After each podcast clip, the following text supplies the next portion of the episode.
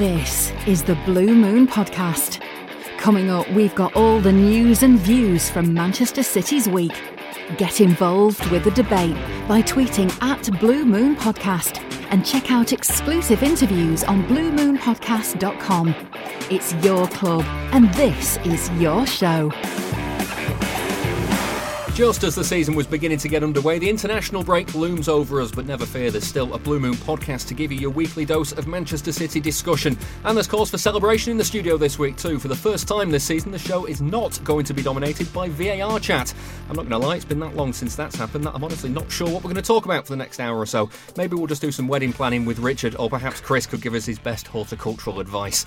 Other than that, we'll be diving into the talking points from City's routine 4 0 win over Brighton on Saturday. Also, on this week's show, we've got the first in a new series of features, taking a look at each of the last 10 years under Sheikh Mansour. Rob Wilson will be taking us back to August 2009 for the first full season under the new owners. We'll also be catching up with former City winger Terry Cooke, and we'll take your questions in Ask the Panel too. I'm your host, David Mooney, and with me are two City fans in the shape of Richard Burns. Hello. And Chris Higginbottom. Hello. How I you should have doing? said shape. I'm feeling a bit bloated. Sorry about that. Are you, are you okay? yeah, I'm not too bad. It's just uh, just rammed my tea uh, a little quickly before I came out. All of which is absolutely irrelevant. So apologies Well, for keep that. keep padding because it's International Week and we've got nothing to talk about Don't after say Brighton. padding. so- I feel a bit bloated. anyway, um, let's look at, uh, at the game against Brighton then. Um, in terms of a, of a display, Richard, perhaps it wasn't City's finest showing of the season, um, but it was one of them where it didn't really need to be. No, I mean you score after 68 seconds at home, and you know for City, pretty much sets the tone quite early on anyway, doesn't it? Not many teams are um, are going to stare that down and and make a great fist of it. To be fair to Brighton, um, I think they were pretty open. Pep spoke about that after the game about how impressed he was and how he'd. I mean, he, he would say after a 4 0 win, but how much you want to play teams like that. I love But- it when teams play like that against us. Yeah, yeah, I bet you do. loads of space at the back, dead open. It's great. Um, but they, they did, you know, they came to they came to play. Um, you wonder maybe whether that's a little bit naive, but Graham Potter, new to the Premier League, a reasonable reputation that he's built up already from some from some pretty good work that he's done. Um, Gave City a tough game against Swansea ex- last season. Exactly, yeah. Um, maybe a little bit different when you've got a Ranger game and a cup game at home, as to bring in a um, you know a Premier League team that already know what it's like to face City to down. the two-time defending champions that are renowned for yeah, exactly. exploiting space. Exactly. Um, but so no, it maybe it didn't need to be the very best performance, but they still need to be on the guard. Um, they did they did once again, as they have done in at least once in I think all the games we've played so far, relied on a pretty decent save from Ederson at one point. So um, I don't think they necessarily coasted to a four 0 win, but at the same time, if you put a team to bed four 0 and you've you've scored your opening goals, your first two goals pretty early in the match, then no, you, you're not going to have to absolutely get out of second gear too often, are you? I suppose. Chris, in terms of uh, kind of like how the day went, um, a goal inside two minutes, and then like uh, uh, shortly after, quite a serious injury to a key player, probably sets the tone. If you know what I mean, it, it probably that's probably why City never reached the peak. Possibly, yeah. There's a bit of a, a bit of a double-edged sword, isn't it? Like the obviously the three points, decent performance, and then the sort of sobering note of Laporte's uh, injury, which I learnt today is like a double whammy of an injury, isn't it? Well, let's. I mean, let's talk about uh, about Laporte because it's he's probably the worst player to lose at City, other than maybe Ederson. Yeah, I sup- well, yeah. I, I think uh, I'm so just surprised you said Ederson actually. Um, I always, just off the top of my head, all the other positions, I always feel like you've got players who can move around and, and cover. But Ederson, you kind of then relying on Bravo. yeah, I suppose. Yeah, you can you can get away with saying that. I suppose. Yeah, no, you're right. yeah, he's he's a massive player for us, isn't he? He's really um, come into his own. Um, probably one of the first names on the team sheet. The players respect him, the other players, and for good reason. And you know, similarly, he's not been called up for anything other than fully deserving it. And if- if anything, it's like, why? What's took you so long? And uh, it turns out he's jinxed him. So Well- yeah, cheers for that, France. Yeah, um, Richard, how worried are you that this could impact City's performances for the next few months? Well, it's a big enough loss that he's such a good player that he's. I don't think he's possible to replace like for like in that team. Quite apart from the fact that he's our only left-footed centre back, just that natural balance of a right foot, a left footer, um, and and the way that that allows him to play out. He can sort of pick his angles a bit better than having a right footer on the left. Um, I think that makes a huge difference. Um, obviously, the other defenders that we've got are competent. Nicholas Otamendi, we saw two seasons ago in the Centurion season, he was absolutely fantastic. Player of the season, wasn't he? Yeah, he was he was he was like a completely different player to what he'd been before. Um, he still has his off moments, but he's a very good defender. So and he can play. He can play out from the back. So no concerns that he can't do the job. Fernandinho, uh, you know, Pep Pep midfielders and centre backs, to be fair, are pretty interchangeable anyway um, throughout sort of his managerial career. There's no reason that as he's getting older, Fernandinho can't drop back. He's done it before, um, but that he can't do that more and more often and fill that role. Um, so I've I've no questions about the competence of the defenders that are going to be there. I've no questions about how they'll build partnerships with John Stones or if Kyle Walker takes a centre back position and we play a back three or whatever. Yeah, I've no capable of that, isn't he, Walker? yeah, I've I've no question about it tactically or individual competence, but I agree with you that Laporte is just for that the uniqueness of what he does. Um, I think is a, a huge, huge loss, and it doesn't matter how good his replacements are. It's, you can't that not suffer for losing him. But it's that he's probably the best at having the ball at his feet and bringing it forward out of out of the, the ones that's got. I mean, we don't know about pass we don't know about. Fernandinho because he he's done that from midfield. So in theory, he should be able to do it from from centre half. But it's a new position for him, is what I'm saying. Hmm. Also, with with regard to Laporte, what are we to read into him being in the Champions League squad? I mean, Well, you can change it. You change it after Christmas, don't you? uh, well, so I so like. change it after Christmas. Why would- have him in now? I would assume, on the off chance that he is available for the last couple of games, and there's you know there's nobody else to put in. Why would you? Why would you just? Why would you? Why would you not put him in? Sort of thing. Well, this is my question. How? What's the prognosis? What we're looking at? Well, it's probably 10 to 12 weeks at best. And then you're talking that's being ready to play. In order to be ready to play back again, you probably need a couple more weeks to Well, get back and get to back be honest, to speed. that's that's better than I'd imagined. Um, which you might be surprised considering my in-depth medical knowledge. but uh, I was thinking he was going to be out for quite a lot longer. So that's you know every cloud and all that. It didn't look good, did it? I mean, it, the, the the positive is City have, have released a statement that said he's he's had surgery on his knee and it's you know that It's that- been a success. it's been a success. Yeah. So I mean, again, you can't read too much into that because we've had other players in the past that have had successful surgeries that have still taken a long time to get back. Mm. But Laporte doesn't have a history of injuries. He's not like it feels like that's probably the best you could have you could have hoped Yeah. for from this situation. So uh, so he, he hopefully should be back soon. Um, in terms of, of Fernandinho, Richard, he came on um, to to play his first game at centre back. Uh, found himself in a couple of positions to clear from shots when they were when they looked like they might be beating Ederson as well. Yeah, well, I think uh, arguably one of those he could have dealt with better himself. I think, uh, if I'm remembering right, the one where the ball came in from the right and maybe he wasn't fantastically positioned or didn't quite read it properly. Uh, but He read the scuff shot straight onto his forehead. That's what yeah, he did. yeah, crucially, he was there for the block. Um, he's an experienced player and he's a, a very sort of dogged player and determined player. He's probably going to have to be at centre back a little bit more careful with those uh, those tactical fouls that he's definitely not instructed to make ever. Um, because you know it's one thing making those when you're defending around the halfway line or ten yards into your own half. It's slightly different when you do it in your own box, isn't it? So uh, he might have to cut a few of those out if he's on the back. Especially but- when you're in a team that gets uh, punished for it far more than most other teams. Well, some might say. I, I, I was going to say, I was going to say though, surely you'd be on, on good ground because as long as the penalty wasn't given in the first instance, VAR's not going to overturn it, is it? For, yeah, for, for suppose if goodness he, sake. can, if he can still be sneaky, the videos won't matter. um, I want to talk about City's goals because uh, we've gone on long enough without mentioning just the quality of the goals. I thought, I mean, in terms of, of actual quality goals, they were all kind of like classics. Yeah, more sumptuous finishes from Aguero. Um, I mean, Aguero in particular, but yeah. yeah, yeah. Well, that's that just seemed like the only place to start, really. Um, I just, I don't know how how he does it, how he just evolves and adapts the way he does. It's just absolutely phenomenal.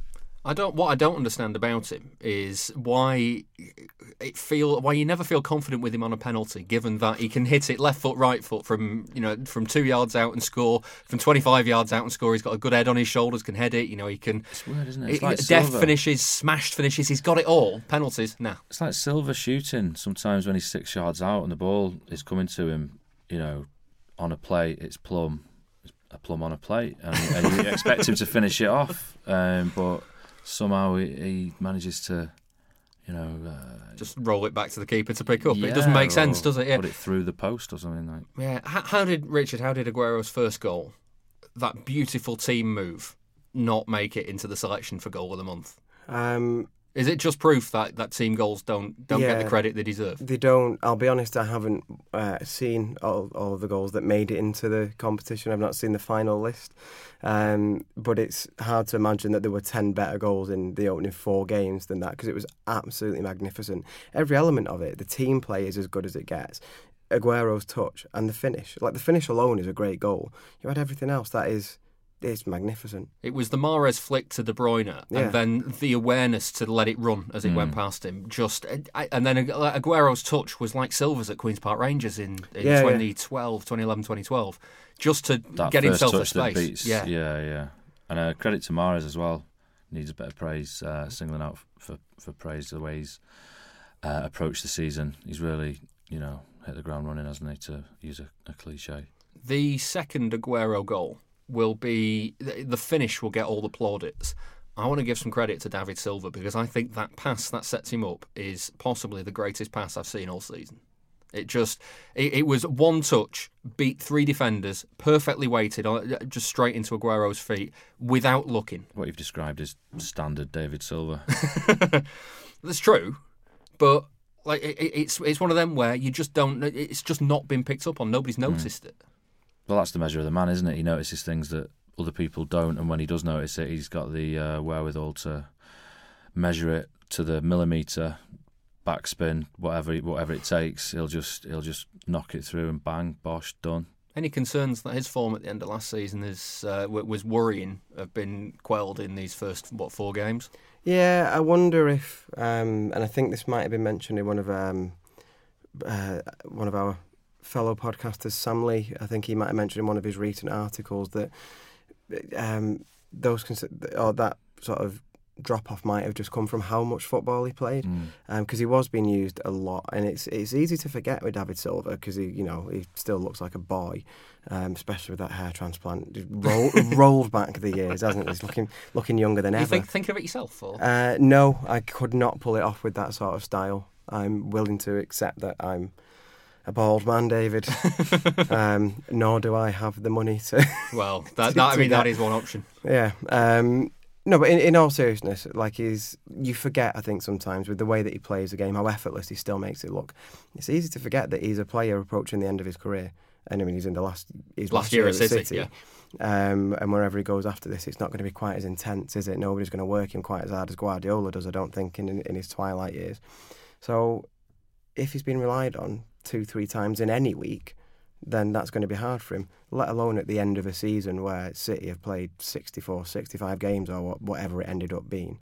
Um, so, yeah, I think we, we can allow him that drop off. And hopefully this year, um, you know, maybe with improved form from Mahrez, if Foden starts getting a bit more game time, then you can ease him, not ease him out, that sounds terrible, but rely on him less at the end adapt of to the him season. not be. yeah it'd Yeah. be interesting to see what his levels are like as this season goes on and whether you know how we do compensate for his eventual departure looking forward to uh The Watching emotions those- on that one. well yeah and and just the you know how to fill the gap like you're saying Mm. Mahrez Foden how we're going to play it uh it's quite intriguing isn't it Yeah. Well, uh, one the final goal as well. Even Bernardo Silva's goal, while the finish wasn't particularly the cleanest of finishes, it was still a well executed breakaway.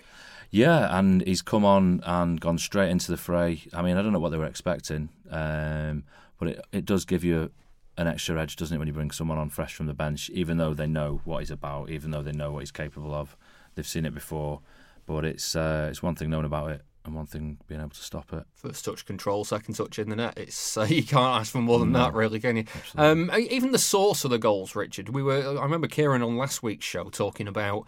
You know, as much as City were scoring in the early weeks, it was all Aguero and Sterling, and it was the front players that were doing it. Um, Bernardo and De Bruyne are now on the score sheet, so it's they've got the taste for finding the net this season. It, it starts to feel like okay, we've hit the international break. This is the point now where thing where the ball's starting to gather a bit of momentum. Yeah, massively. Um, I, I think we've had in the three wins that we've had so far, um, and you know, really should have been four. Uh, but in the three wins that they've had, there's been a lot of different qualities shown. Obviously, the uh, opening day win at West Ham ended up being very, very routine, pretty free flowing football. But we started that game um, on the back foot might be too strong, but West Ham were good.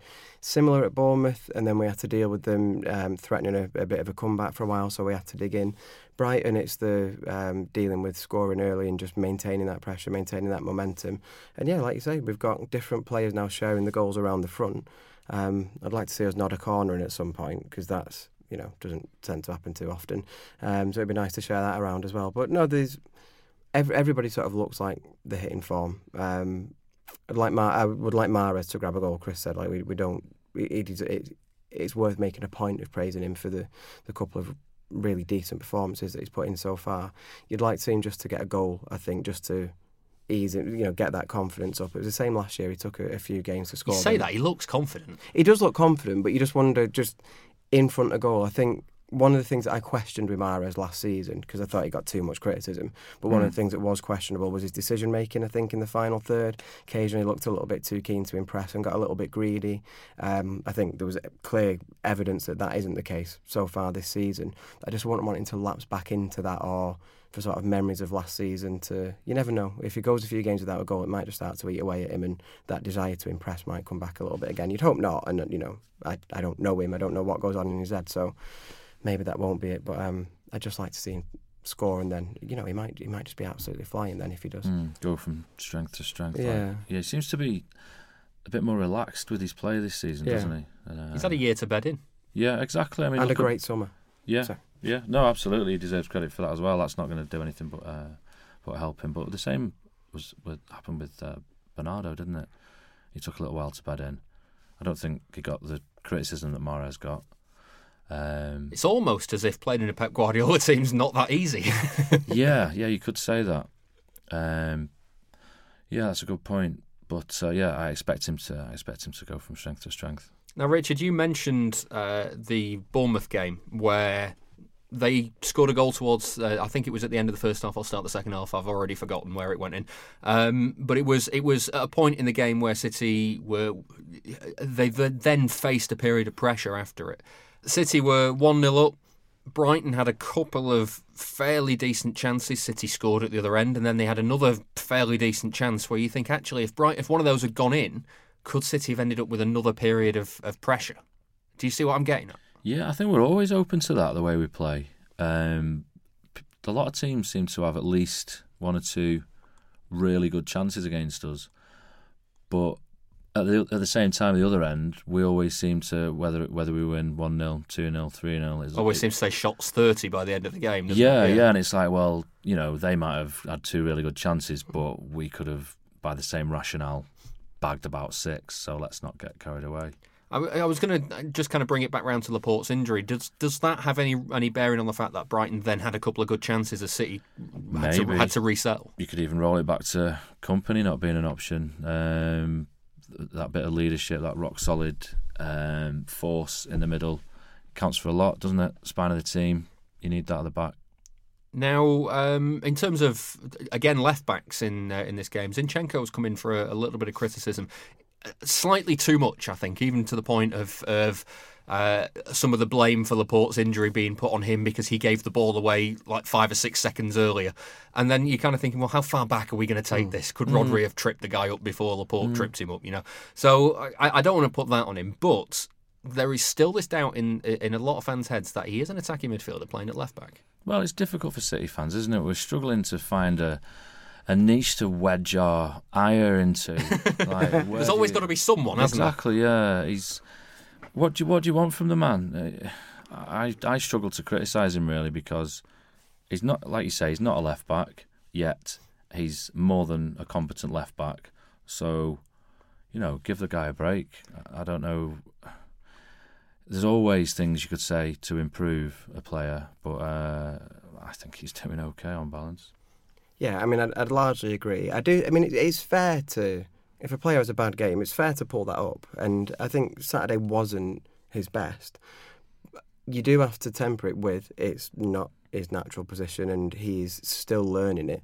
The whole way that that that, that boy has learnt to play football from being a kid is entirely different to what he's having to do now in one of the best teams in the world. So, of course, you have to allow for that as well. I also wonder whether maybe, I don't would have sort of turned into a psychologist here, but whether the way we're judging Zinchenko after one bad game, after a great season at left back, I wonder whether there's a bit of a sort of latent memory of what happened to Fabian Delph after a really good season at left back, and it suddenly became apparent that he was a square peg in a round hole, and actually his great season at left back was playing massively above himself. And then when he started to get criticism, it was a bit unfair. I mean, it was it was just reviews of his performances, but it was unfair because he he was in the wrong position and he'd lifted himself for a year. And I wonder if maybe people are just almost transferring that onto Zinchenko and just worried that the same thing's going to happen again. But are you, are you worried a little bit about Zinchenko with the fact that he doesn't have Laporte next to him now? Well, it will make a difference if you lose a player that you know. I think was it Laporte other than Ederson played the most minutes last season. So you know, I mean, I don't have this stat in front of me, but I'm going to guess that almost every time Zinchenko played at left back, he's going he to probably had Laporte yeah, next the, to him. Chances yeah. are he was next to Laporte. So of course it's going to change. It's going to change the way he plays a little bit, the relationships that players build, knowing where to be when one player's on the ball. Just playing next to we touched on it before. Just playing next to a right-footed defender these minuscule things, it's going to have to change the angle that Zinchenko stands to receive the ball, which might then change how he can play the next pass. But he's good enough to learn that, so I'm I'm not overly concerned about it. Um, the way that these players learn under Pep, the way that he trains them, um, and one of the things that always comes out about Zinchenko is how hard he works and his willingness to learn. Like everybody raves about that. His attitude's ridiculous, isn't it? I It's mean, this incredible. is a guy who could have gone to Wolves and probably played where he Yeah. where he wanted and played every week. I mean, Yeah. he pretty much does anyway, but he chose to battle for his place in a position that isn't his most familiar and yeah, credit to him. And some of his best performances have come off difficult patches. That performance against Chelsea in the League Cup final last year, he was man of the match, and I'm- think might be misremembering, but I think that might have been after a ropey couple of games there. I think he, I've got a feeling. Again, I can't remember, but I, I've got a feeling he had a, a bit of a ropey time over Christmas, Yeah. and I don't think he was in the team for a bit, and then came back slowly came back into the team ahead of that final. Yeah, Um, Chris. Final question on the left backs. Just how do you see it for this season? Just because Mendy's still coming back from injury, I mean, we can't really rely on him to be to be He should have a- run that an off option. by now, shouldn't he? And Angelino. Um, I am a Not bit, sure. bit baffled by the Angelino situation. Um, it's like it makes financial sense, I guess, or, but I mean, I don't know. It's like going uh, going shopping for something that you need, seeing something really well priced that you don't need, and going, "Oh well, that's a bargain. I'll have that," uh, and not using it. You know, Yeah, I know what you mean. I don't get it, but Pep has proven to know one or two more things about football than myself, so I'm sure it's all part of a. a But we can't get him on the show. We've tried. We've really tried to get him on the show, and he won't come on. Um, final couple of questions for the first part of the show. Um, Richard, how do you assess the start to the season? They we're at the, the first kind of marker for the uh, for the, at the international break. Really, really good. The only, um, the only real, you know, we've we've overcome different kinds of tests already. Um, the only real blot on the copybook is the Tottenham game, um, and it is. You know, there's obviously aggravating factors or mitigating factors in why that game was a draw. Um, But it could have been dead and buried. We did twice let a lead slip. We didn't take our chances. Uh, but the the plus side of that is um, that was one of our best performances under Guardiola, even in conceding two goals and dropping two points. We were absolutely phenomenal in that game. Some of the way we played um, had me convinced there, and then that we'll go on and win the league. I'm less convinced of that now because Liverpool, it turns out, was still pretty good as well. Um, but we were phenomenal that day, and as dropping two points got at home goals, it was really enjoyable. So I'm I'm happy with the start. City Liverpool for the narrative again, Chris. Absolutely. Um, let's not rule VAR out of being a Being the champion. vying, vying, vying for the narrative. There, uh, really, really does worry me the way it's been in its current state. yeah, but I said I promised that we wouldn't talk about that this week. Did you? So uh, right at the start of the show. Don't make promises that you can't keep, David. That's what you've learned. Where's the VAR jar? I'll put a quid in it. Now, then, this season on the Blue Moon podcast, we're taking a look at each of the last 10 years under Sheikh Mansour. To kick us off, it's 2009 10, the first full year under the new owners. Here's Rob Wilson to head on a trip down memory lane.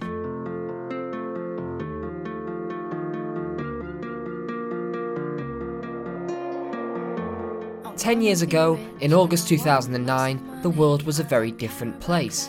The UK had a Labour government with Gordon Brown as Prime Minister. The first Apple iPad was still eight months away, and Manchester City were about to enter an exciting new era.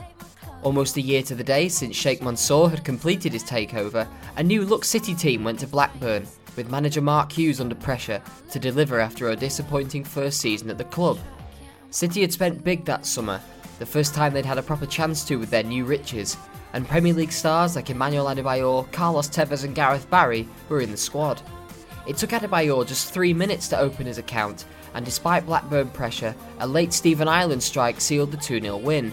After the game, Moon podcast panellist Andy Dolan had a couple of concerns. We did have quite a few chances on the counter, and we didn't take them until Stephen Ireland got that goal right at the end.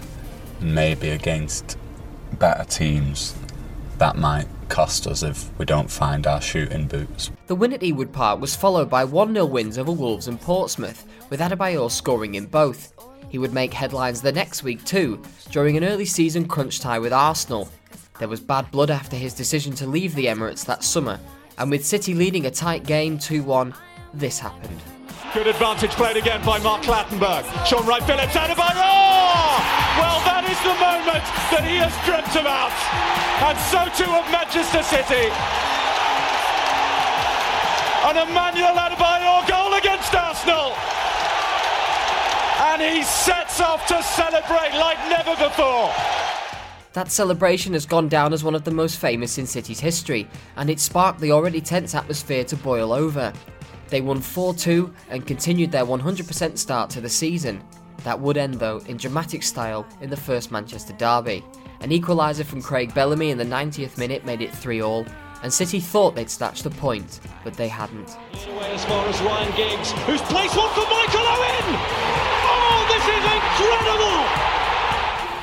Speaking on the podcast after that 4 3 loss, Andy Dolan thought City only had themselves to blame, even though the goal arrived in the seventh of four added minutes. If you concede four goals, particularly the two headers to Darren Fletcher that we conceded, and defend poorly across 96 or 97 minutes, it doesn't really make a difference whether it's 90 or 97. You have to be able to defend, and uh, we didn't do that. Hughes struggled to recover from that loss. A run of seven straight top flight draws, which was a Premier League record, soon followed. In early December, City got back to winning ways with an impressive victory over eventual champions Chelsea, but the truth was, defeat was never too far away. The manager's job was under threat, and a 3 0 loss at Spurs, for many, was the final straw. Here's the Blue Moon podcast, David Mooney. I'll be honest with you, that's the lowest I've felt since Mark Hughes was in charge, and that's saying something considering we lost 3 0 to, to Forest at, in January last year and we spent last Christmas in the bottom three. City were lagging behind in the race for the Champions League, and Hughes would survive for just one more game a 4 3 win over Sunderland. Ahead of the next match, the club announced Roberto Mancini would be their man to try and turn around their form. And he did, with three wins on the bounce. But his first major test was a two legged League Cup semi final tie with Manchester United. After a 2 1 win in the first leg, the team were, at one stage, less than 45 minutes from Wembley. But they couldn't hold on, with another last minute goal breaking hearts in the away end. It could be called into action again. It's Rooney! It's Wayne Rooney! Forget the miss! Just look at the celebration! Vincent Kompany, then in just his second season at City, spoke to the podcast the very next day. The lads were, were really like shocked by the fact that, that, that we were out of the cup so close to the final. But everybody was really motivated to get in there now and, and, and have this top four finish and, and, and maybe even go to Wembley in the FA Cup. And it's definitely not something that we see as the end of the road, but more like something that brings us closer to, to what we say we want to we want to achieve. City couldn't make Wembley in the FA Cup either, losing out to Stoke in the fifth round. So the focus was back on the top four chase, and with the news of a fallout between Chelsea captain John Terry and City left back Wayne Bridge, the team pulled off a shock. They went to Stamford Bridge and won 4 2. Speaking on the podcast, panellist Dan Burns was delighted. Bridge oofs the ball clear, and that's how the City move starts. Terry Cockle. With, with a Terry mistake as Great, well. isn't it? It's what, it's what everybody wanted. The newspapers are City fans, you're neutral, everybody wanted that to happen. It showed that Chelsea were nervy, it showed that we had something on them. You saw Mikel look back twice, header was poor, Terry was lost, Carvalho didn't step in, And Hilario and was- Hilario was our man of the match. After that big win at the bridge, City pulled off more dominant performances with a 6 1 battering of Burnley and a 5 1 demolition of Birmingham.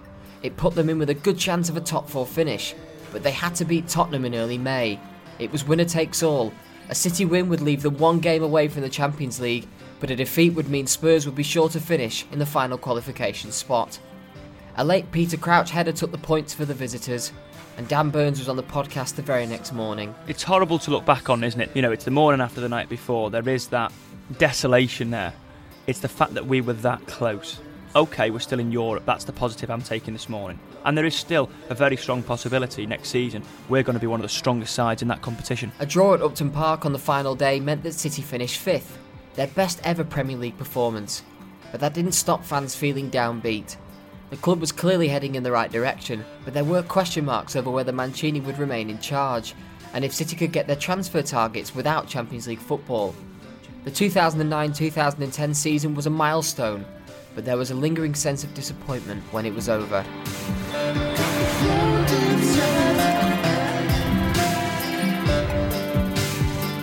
I'm Clyde Tilsley. Yeah, yeah, I know. Yeah, Barmy Night, Barcelona, all that. Yeah, that Clyde Tilsley. Um, you're listening to the Blue Moon podcast. Enjoy. For a pledge of $2 a month, you can hear our weekly bonus show on a wide range of city topics. There's more details on patreon.com forward slash Blue Moon Podcast. Rob Wilson reflecting on the 2009-10 season there. I mean, Chris, just just as we look back now, uh, back to that time, it was the it was the half season under Hughes and, and Mancini. Um, what do you remember of, of that year? Well, in retrospect, a little embarrassedly, I remember um, thinking, well, that's just not cricket, is it? You know, you can't set cues like that. It's not, not- just isn't fair. Uh, you know, Mancini in the stands, like you know the income, you know the incoming manager, and Hughes like knowing he's there and getting his marching orders. And you know, at the time, I was like, I was quite pleased with the way things were going. Um, I mean, not you know, not hundred percent, but I thought we were going in the right direction, and it just, I was a bit like, well, you know, it's not really, not really on that, but I'll, you know, obviously a new guy now, I'll give him a chance, and uh, yeah, really liked Mancini straight away. Have done ever since. Could you imagine, Richard, after that Champions League disappointment against Spurs in that second last game of the season, could you imagine feeling now, how as you do as a City fan now, back then? No, because then it always felt like it still felt like things always had to go wrong. You know, we were still pretty newly minted. Um, I still do against Spurs. well, yeah. um, Told you we wouldn't talk about VAR. I, I never mentioned it. I just said Spurs. um, yeah, we were never. You know, it still always felt like they'd find a way for it to go wrong because they were doing. I have um, sort of key memories from that season. Spurs away went under Hughes. 3-0? Yeah, he played. Uh, he played Sylvinho at left back against Aaron Lennon, and I was in. Uh, I was at White Hart Lane that evening. Lennon retired him that day, didn't he? Yeah, it was. It, well, I mean, uh, to be honest, I think he, he pretty much retired Mark Hughes as a top level manager or any ambition of being a top level, you know, really top level manager like people used to speak about. Um, it was awful, um, and people were. There was a real sort of visceral anger in the away end that day, like I haven't experienced it in an away game, maybe since the Blackburn Cup quarter final uh, under Stuart Pearce. It was just, it was horrible. Um, and yeah, but then Mancini came in, and I was sort of the same. I didn't really want Hughes to go because you know it sort of felt he hadn't had his chance in hindsight. Again, I think that's pretty ludicrous now. What fools we were. Yeah. I was going to say, looking back, I, I remember feeling exactly the same. way. I didn't think it was. I, I didn't think it was the right decision to sack Hughes at the time. But now looking back, it was one of them where I'm, I was actually, you know, I, I, I was unhappy with how it was done rather than what was done. Yeah, I'd agree with that. You say that, but City got roundly mocked, and and Garry Cook got roundly mocked for talking about having analysed the points trajectory. But now everybody talks about it. You can't turn on Sky Sports News for somebody talking about points trajectories anymore. And No. that's, that's after two games of a season as well. Well, quite. But uh, we'll be we'll be having more of this series with Rob throughout the uh, rest of the season, looking back at the last ten years under Sheikh Mansour. But now we're going to move on, and we focused a lot last season on the team from Wembley in 1999. But there's one player we've only just been able to catch up with properly. Terry Cooke joined from Manchester United that year, having played against Joe Royle's team for Wrexham on Boxing Day of that season when he was there on loan. I've been speaking to the winger to get his memories of that period. I was out for 12 months, so I thought I'd never play again. I was basically told from orthopedic surgeon at the time that had a 50 50% chance of coming back to play. Uh, I was probably 20, 21 at the time. Obviously, to have that devastating news, I mean, it hit me hard. So, it took me over 12 months to get back on my feet. Um, obviously, didn't know how how I would come back, how I would respond back after such a long injury. But first thing that I had to get out play games, got on loan. So it was actually I went to Wrexham from United on loan. Uh, spent a good month there, and it was actually probably the best game I played for Wrexham. Was actually in City on Boxing Day. What was it like when you got there? Because City had had a, a quite a poor start to that season, um, but the the form was picking up by that stage. Yeah, I mean, I think joined City, they were mid-table, and, and the, like I said, they were struggling. Um, obviously, that good, that positive result, on Boxing Day in '98. Uh, but then I came in February, I think it was in '99, and then mid-table. Um, but I don't know, I don't sound I've got a big ego or being big-headed, but I, I, think, that was probably the, missing piece at the time, just to have that balance in the, in, in, in the squad. I think that really there wasn't really much of an out-and-out winger, and then I came in. I was a wide man. Obviously, I was known for my, my delivery, my service into the box. I think I was missing that. Uh, I'm, a, I'm a very positive player as well, an attacking-minded player, even though I can do the defensive side. So I was, I was up and down, old-fashioned winger. Uh, you don't see many of them these days, but I was up and down, good work ethic, and and I, and I think that helped and gave the, the team a bit of a, a boost, a bit of a lift. And obviously, we went on a, a very good, decent run. I think we lost one game in 21 or 22, something ridiculous, and just missed out automatic promotion.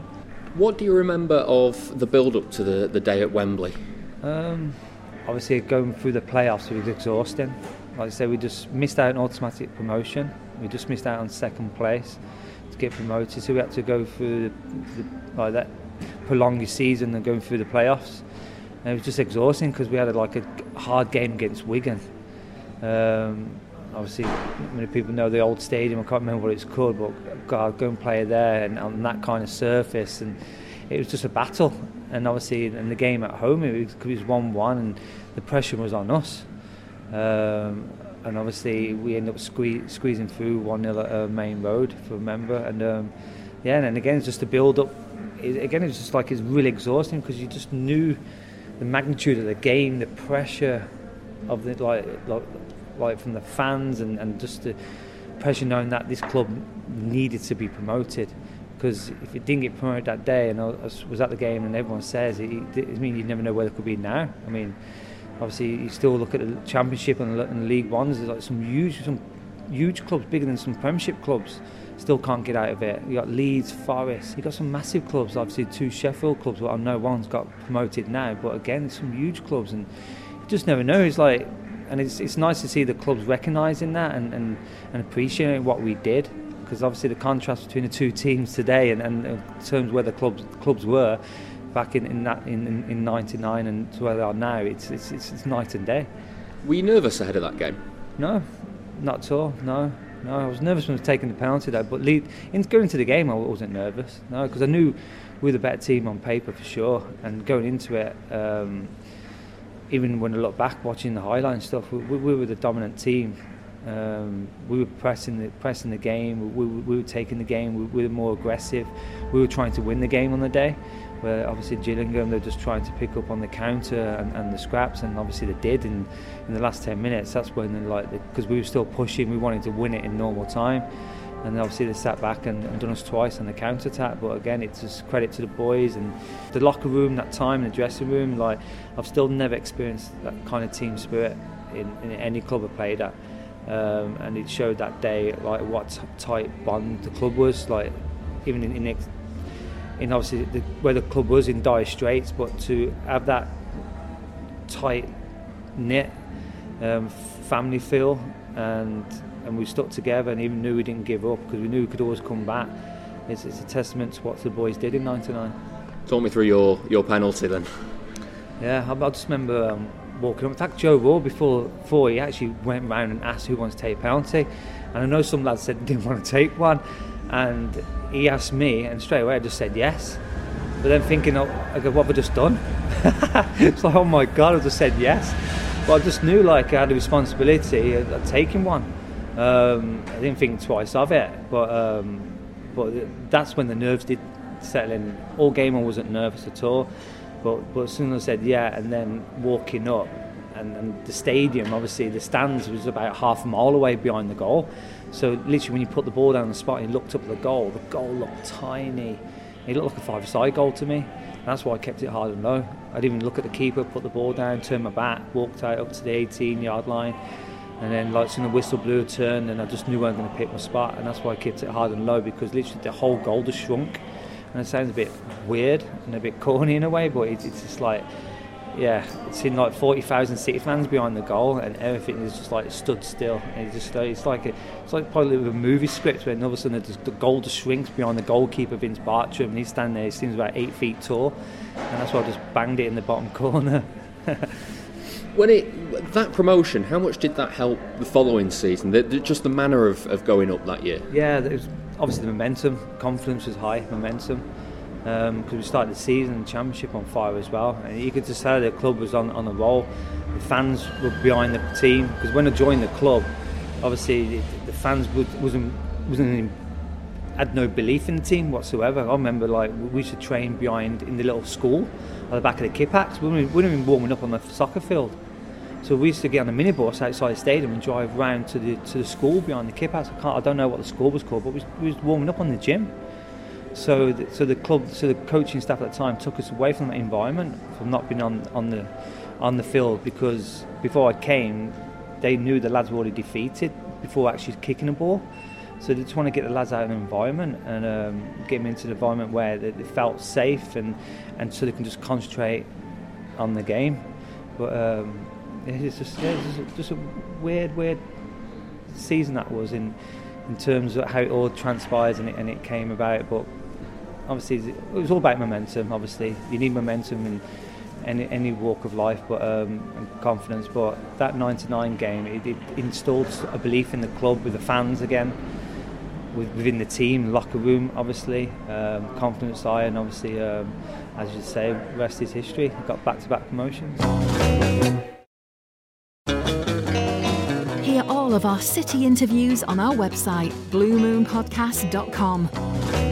Terry Cooke speaking to me there. And the full edit of that Terry Cooke interview is available for all of our Patreon backers. So go and check it out, patreon.com forward slash Blue Moon Podcast. We're going to finish now with Ask the Panel. Get your questions in for next week on Twitter at Blue Moon Podcast. You can email via the website, bluemoonpodcast.com, or you can get us on Instagram as well. Just search for Blue Moon Podcast on there. Uh, Curtis Simpson is first up on Twitter this week. He says Walker seems to be much better against Brighton than Bournemouth. Can his problem be that he tries too hard sometimes?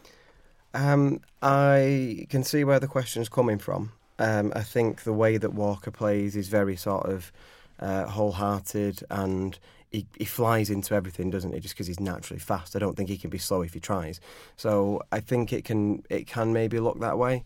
Um, I think I think the problem with Walker is that I think he's affected when he makes a mistake. So the Bournemouth game, he made a mistake early on, and then he was he was pretty rash into a tackle, and then he does it again 10, 15 minutes later, if it was even that. Um, and finally got his yellow card. Yeah, so I think maybe his head drops a little bit. And prime example of that last season, sort of early to middle of the season form, he was really, really off key like well below what he'd been the season before, well below the rest of the team. And it took dropping him for a few games to get him back to form. And so I don't necessarily think it's that he tries too hard, but I think he struggles to make up for an error. I think we you saw um, in the Amazon documentary after the first season how devastated he was after he'd made the mistake that led to Wigan's goal when they got knocked out of the cup. And it's like, right, okay, good, front up. You know you've made a mistake, but also there were you you had 10 teammates on the pitch at, well, nine because Delph got sent off. You had your teammates on the pitch against the League One side. Like it wasn't all on Walker. Who were, and they weren't able to score. So yeah, it's, yeah. So it's great that he feels it. Seems like quite an emotional chap, doesn't he? Yeah. Um, so no, I don't think tries too hard, but I definitely think there's something in where his head goes when he's made a Yeah. mistake. Needs to rein his uh, Emotions Yes, in. In. There we go. Yeah, that, That, that completes the sentence. Yeah, we're, we're good at this talking thing, aren't we? Um, on a similar note, uh, Bob Toole asks on the emails uh, Will Pep trust Stones and Otamendi to be the main defensive pairing while Laporte is out, or is it more likely that we'll see Fernandinho and possibly Walker used at centre back, allowing Cancelo to get involved at right back? I think he'll mix it up a bit, to be honest, depending on you know horses for courses, depending on who we're playing, how they're playing, who has previously played, how they've played. There's a, I think there's a myriad factors uh, to to consider there. I don't, I think um, he'll want to get Cancelo in at some point, get embedded in because I think we're going to need him because it's you know it's a squad game, isn't it? He, he only, he's only had a couple of minutes on the pitch so far as well, and Mm. it, you just kind of you kind of wonder if Walker is at, at times, you know, he needs a little bit of a kick up the backside. Yeah, definitely. I don't know. I, I think Walker is going to be perhaps more useful there than Fernandinho. And I, I don't know how, how right that is, but I just I think we'll need Fernandinho elsewhere on the pitch. Whereas not- with I'm Cancelo sure. and Walker, you know. I'm really not sure. I'm not. What I do you don't. think of Walker for England when he played in the, the right side of that back three? I think he, I think he does okay when it's a back three because the, the shape of the team can change, Mm. and I think when it's a back four, I don't. I'm, I'm not sure. I think I'd fancy Fernandinho more there. Right, okay. Well, yeah, I'm happy to be uh, as long as it works. I. I mean, ultimately, that that that attitude does torpedo the the entire point of this show. So just be careful on that one. Is is what I'd say. Uh, Richard Fernandinho or Walker? Do you reckon for for the position? Um, well, or, or will he trust Stones? That's that's actually what yeah, the question was was sent my my my ideal answer would be Stones and Otamendi because they they are centre backs. Um, I want to see Stones get a full season in uh, because he's brilliant. He is, regardless of again where he goes at the end of a season, he is a brilliant, brilliant footballer, technically gifted, good defender. Um, I want to see him get a full year, and now is his chance because we can't fall back on Vincent Kompany's experience now, um, and, and quality, obviously. Um, There is and- talk as well, though, of, of Stones letting mistakes get to him too much, like like you were saying for Walker. That's why I want to see a full season from him because now he can't fall back on that. So yeah, that's it's really interesting, and it it was um, again another great article by Sam Lee that one I thought um, and really insightful. Um, but now if he if he knows that there's no hiding place, he's not going to get dropped. Maybe it'll bring out a different sense of responsibility in him. And again, you know, it's sort of supposing his mental state there, so I don't really know. we really are doing psychology 101 this evening, aren't we? Yeah, yeah. Sorry about that. Um, because I'm I'm massively unqualified. I think a lot of Um, it comes down to his relationship with his parents. um, yeah, so Stones and Otamendi would be would be my ideal. Um, but of Fernandinho, Fernandinho and Walker, I would give Fernandinho the nod. But I also want to see Cancelo play. I'm like Mm. really excited to see yeah, him play. I'm like, so yeah, raring to to see him uh, cut the mustard. Well, let's uh, let's see what happens. Uh, Matt Asprey on Twitter asks, "What do you think of James Milner being involved in Vincent Kompany's testimonial team?" I'm all for it. I, I liked Milner. The stick that he gets. Past tense there, liked. I liked him. That's as a si- very good, very well spotted. Okay. He's surprised by me being even barely astute. No, I, I had missed it. I'd missed it. I was going to Oh. let it go, and you've you've really journalistically gone in on him there. It's very Paxman that was. I still like what he was for City. I don't have any dislike for, uh, for him. I just don't care so much about what he does at Liverpool. I obviously don't want him to do well there. I, I don't have any of the problem that a lot of City fans have with him. I think the comments that he's made since he joined Liverpool are all fairly normal things to say. And it's also normal that when he comes back that he gets a bit of stick for it. But I think there's it, it's beyond that. Like a lot of City fans have taken a huge dislike to him, and I think those quotes were he's explained them away quite well anyway. Um, I think it's pretty clear that he never intended to really ever dig at City. But what player doesn't go in and try and say something to You've please got the to new say fans? that, haven't you? And talk about wanting to win trophies there and how good that team is. I mean, let's have it right. He's been proven pretty spot He's a on. Champions League He's- winner now. He's, yeah, he's won the lot now domestically, so he's not going to look back on it as a bad decision, is he? I think it's. I I think it's a bit unfair the stick he gets, and he deserves, you know, if Kompany wants him there, deserves to be part of that testimonial. But Yeah. you do wonder Um, with him being on the City side and like someone like Shay Given not being. Right. Yeah, but you can't. always you can't not have Joe Hart in the City team, can you? That's the thing. Yeah, true. What do you think reception's going to be like for for Milner? I mean, I Oh, he'll- personally, like you, I don't bear him any ill will. Uh, obviously, I was being tongue in cheek earlier.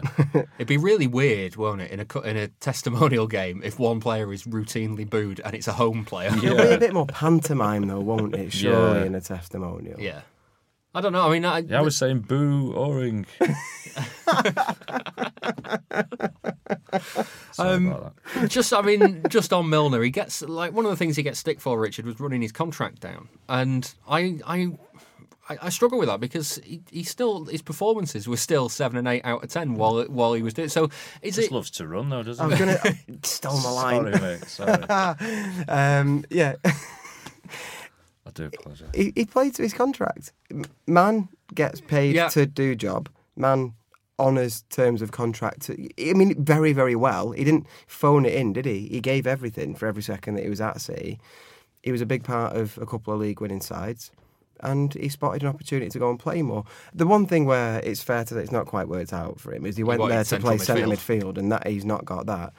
So, you know, if he wanted to be part of a great team and be versatile, then maybe he could have stuck around City and done that. But would he have played as much? Probably not. Would he have won the Champions League? Definitely not. So, um, I, he's not going to look back on that and regret it. So. Yeah.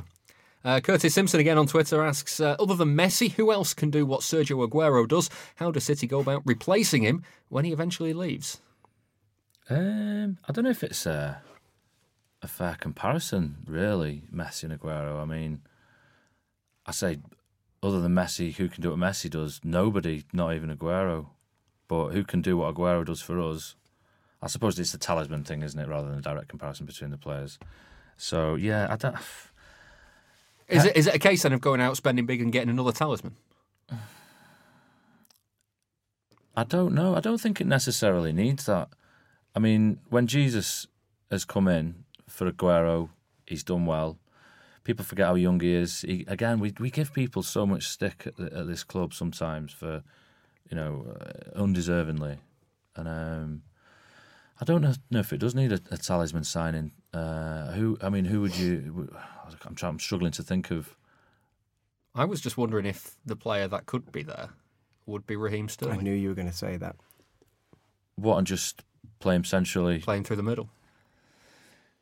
That's a great shout. Yeah, I mean, he's he he goes from he keeps going up a level, doesn't he? So uh, By, by the time by the time trajectories Aguero, Aguero comes to leave. Mm, yeah, that's a great shout. Sterling could be the best player in the universe. Yes, He Yeah. could be. St- Sterling's on for a 30 goal season. I think, uh, like, barring injury or an unbelievable drop off in form, this is his first 30 goal season ahead of him. He will be by the end of the season. I know he's already very well regarded and he's won people around and all that, but he's on for being one of the best footballers in the world now, Sterling. I think he will have that reputation cemented by the end of the year, um, or by the end of the season. Has let his goal in every game record slip though. I take it all back. Standard slipping. Um, and so, yeah, he, he could be a replacement. The problem is, you don't replace Aguero directly because there isn't another player like Yeah. him. Players like that are once in a generation. We are extremely lucky to have seen him for as long as we have. And you work out somebody else who fits the system, but you don't find another player who finds goal scoring as easy as Aguero. It's, they're not ten a penny, are they? no. With Sterling as well, if we are sort of putting him on that pedestal to take uh, take that place, I mean, we've seen him go from Liverpool uh, to City. Might there be a chance in the future of him perhaps just thinking, you know, I've done amazingly well. I've earned an absolute shed load. I've won everything I can. Pastures new. Might go to Madrid I thi- or I think That's the that's the big worry. I reckon he's it? nailed on for Madrid at some point. He's already done so much at City, and he's still so young that, and he's so ambitious that he's going to want to try somewhere else, and he at some point. Although couldn't the same have been said for Aguero, and we've retained his services over the I feel a little bit It's a bit different. later in his career. isn't? Yeah. Yeah. I I, think- I hope he doesn't go. but- Mm. I mean, I say it was a, a, a shudder, thinking uh, it's possible, but you can't rule it out, can you? Yeah. But Uh, final question for this week comes from Kieran Murray. He asks, "How can City get fans interested in the group stage of the Champions League after another uninspired draw? Are the cup schemes enough?" no, I don't think they are. I mean, I've got a season ticket and I haven't gone for the cup scheme. I just uh, I just can't justify the outlay for something that, well, the word that we're talking about is uninspiring, isn't it? And it, it unfortunately it is maybe like I don't know. I don't know the answer to it. I really don't. Well, the prices have been announced for the Champions League group stage. It's fifteen. It's from fifteen pounds for season card holders on the cup scheme. Uh, if you're not on the cup scheme, it's from seventeen pounds fifty, the cheapest seats. Uh, general sale is from twenty quid. So if you uh, uh the bundle for three on general sale is at seventeen pound fifty, but you have to buy all three in the same area of the stadium. So for three games on general sale, you can get them for fifty two pound fifty. So the the pricing if you take in isolation the Champions League group stage, pricing is absolutely fantastic, even for allowing for the fact that we're not coming up against prestigious opponents and all the rest of it. It, it, it is decent pricing. You can go and watch one of the best teams in the world for a very reasonable outlay. But the problem is the Champions League games aren't in isolation, so you can make a ticket available for fifteen pound or fifteen fifty, whatever it is for season ticket holders. First of all, that's your cheapest seat. Not everybody's got access to that. Second of all, it's only £2.50 cheaper than the cheapest seat on general sale, so that's not actually a big saving or a big reward. So if you're rumming and ahhing over whether you can afford the extra outlay, £2.50 probably isn't your breaking point, I'm guessing. Because um, I, know, I know it's not for me when I'm making that decision.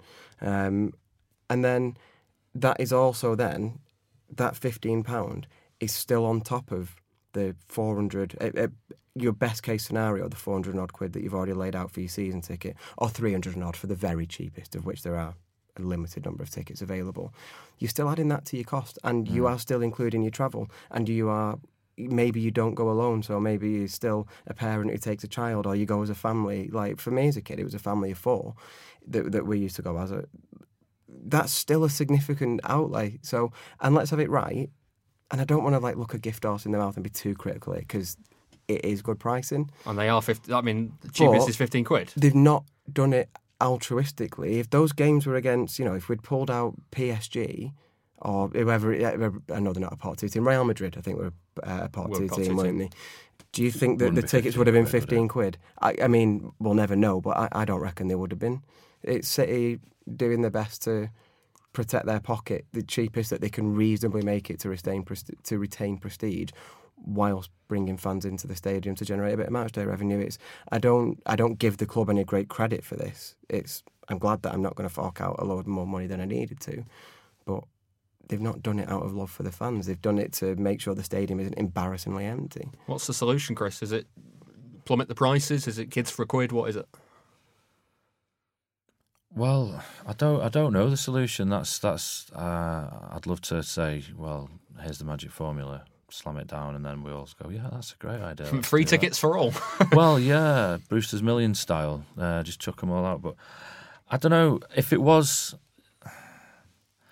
I, I did consider going. Um, I've had, I've, I've, I've moved my, I've moved season ticket this season to save a bit of money, and it's like saving about hundred quid, which is great. Um, but you know, there's I've got other things. I'm not Rockefeller. I've got other things that I need to to shell out on, and I had to make the regrettable decision to not go. So I don't know if what would make what would have made me personally go. If there were a tenner each, would I have gone? I think I probably would. Yeah. So, so it's so it's almost there. It's almost there. Yeah. I was a little bit. Um, I don't know. That's not the question. We got. I'm straying off topic a little bit, but on the subject of finance, um, I just I thought it, and it goes against what seems like the majority, but I thought it was unnecessary increase in the uh, the t- season ticket prices. It was that kind of that was like the straw that broke the camel's back, and I thought, well, I can't. Is that the reason you dropped out the cup scheme? Have you dropped out this this season? I have, yeah, and that was the reason. Um, well, it's part of the reason. Um, it's the, certainly the reason I moved um, season ticket to a different part of the ground where it's uh, a bit cheaper, well, to the tune of a ton. So yeah. So really, if I've saved that, I should be going to the uh, the Champions League yeah, games. Yeah. uh, right. So let, let, us know what you think of the uh, the pricing structure, and if uh, if you've got any solutions at Blue Moon Podcast on Twitter. Uh, but that's it for this week's show. And if you're dreading this week's international break with no City game to watch, then you could sign up to become a Patreon backer and get yourself a bonus Blue Moon podcast to listen to, and a whole back catalogue of bonus podcasts as well. That's available for a two dollar per month backing, and you can listen as soon as you sign up. So it's definitely well worth the money. Although of course I would say that.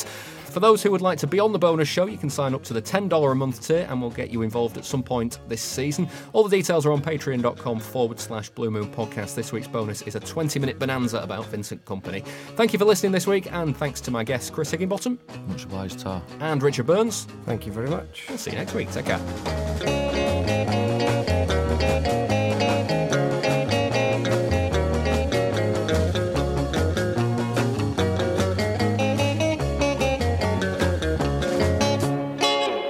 Was the Blue Moon Podcast.